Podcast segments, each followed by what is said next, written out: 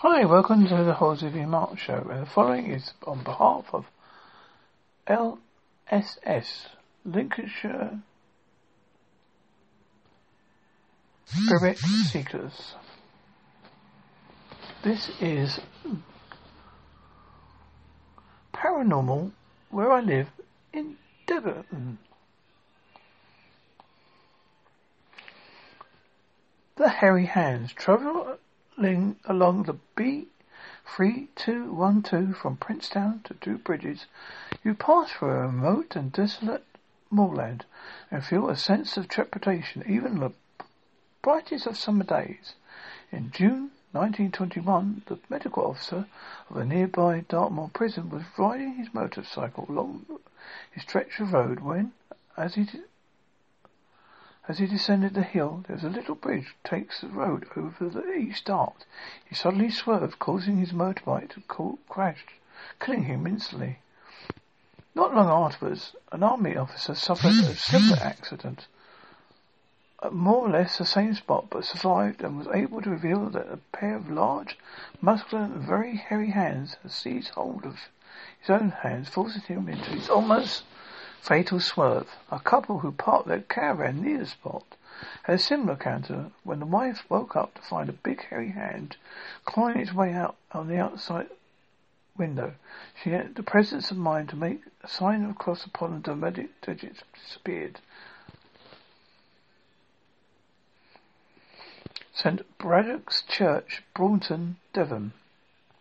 This delightful church possesses many interesting features, including numerous carvings depicting the miracles of its founder, St. Brannock, a 6th century missionary, missionary who is said to have sailed to Devon Wales in a stone coffin. He built the church on a site where he found a sow sucking her piglets, just as the vision had foretold. He won over the locals by teaching them how to till the earth and used two wild deer to pull his plough. On one occasion, nearby, a neighbour stole Brannock's cow, slaughtered it, cut it into pieces, and proceeded to boil it in a tasty stew. Alerted by the mouth-watering aroma of the simmering bovine, saint called upon the cow's name, whereupon the beast reassembled itself, jumped from the pot, and returned to the rightful owner. When he died, Brannock was buried inside a church where his likeness is depicted on a 16th century bench end.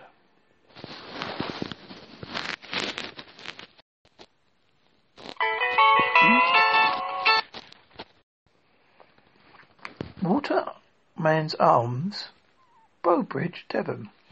The Waterman's Arms enjoys a secluded and picturesque riverside location at the head of Bow Creek. It is it was over the years been serviced as a smithy, a brew house, even a haunt of the dreaded press gangs. It's said to be haunted by the malign spectre of a grey lady who wanders the premises clutching a bunch of keys. She's known as Emily and may have been a former lady of the house, or perhaps just a humble serving wench.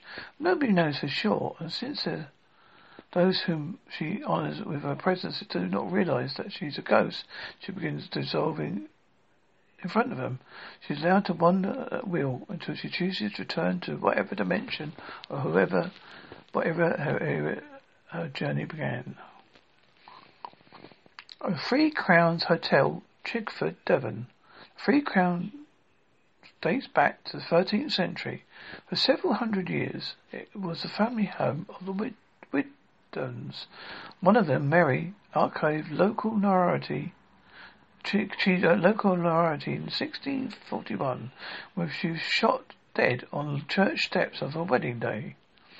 No sooner had the village recovered from this tragedy when two years later the young royalist poet Sidney Godolphin was caught up in a local civil war skirmish and riddled by musket fire, was carried to the hotel's porch where he died in agony. Time moved on and the ancient property evolved into a charming old world inn. Its solid wooden granite walls, splendid monitored windows, massive oak beams, huge fireplace have been complemented by the of course, a resident ghost said to be the somber shade of the tragic Sidney Godolphin. He travels this hotel cozy interior, resplendent in full cavalier dress and sporting a handsome plumed hat. He f- makes fleeting appearances occasionally, starting witnesses by suddenly manifesting in front of them, fixing them with a sudden stare. stare. Now, when those who count him as are moved to admiration of his piece de resistance walking through granite walls are so thick that even that even though he's a ghost, the feet passing through them is short of miraculous. Saltram House, Brinton, Plymouth, Devon. Incorporating parts of a Tudor building that firmly stood on its site, Saltram House is a magnificent, magnificent Georgian manor, mansion, sorry, overlooks the Plymouth estuary in Devon, which is set in a beautiful garden surrounded by 500 glorious acres of landscape land. In the grandiose interior, in its grandiose interior boasts ornate plasterwork, exquisite hand-painted Chinese wallpaper, several photos of Joshua Reynolds, a friend of the Parker family whose house this was, and if there was no, none of those are considered justified reasons to pay a visit, then there is a chance you may encounter several ghosts that can chill the narrow and perplex the mind in equal proportions. Legend holds it at some stage in distant, in distant parts a kitchen maid was murdered in this house. The reason for death and identity of the crime's perpetrator are now just two of the house's forgotten secrets. What is certain, however, is that a ghost still roams the property. There's a hooded figure in a dark cloak who has, who has glided glides across the corridor and melts through the solid door that leads into the dining room, though she never reappears on the other side of the door. Another mysterious visit to Saltram House is a ghostly child whose apparition is a, a resident once wrote to find sitting at the foot of his bed.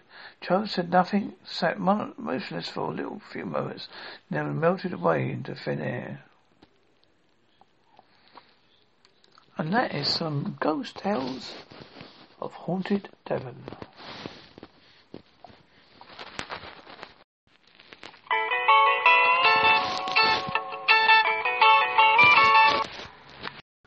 You have been listening to a podcast on behalf of LSS Lincolnshire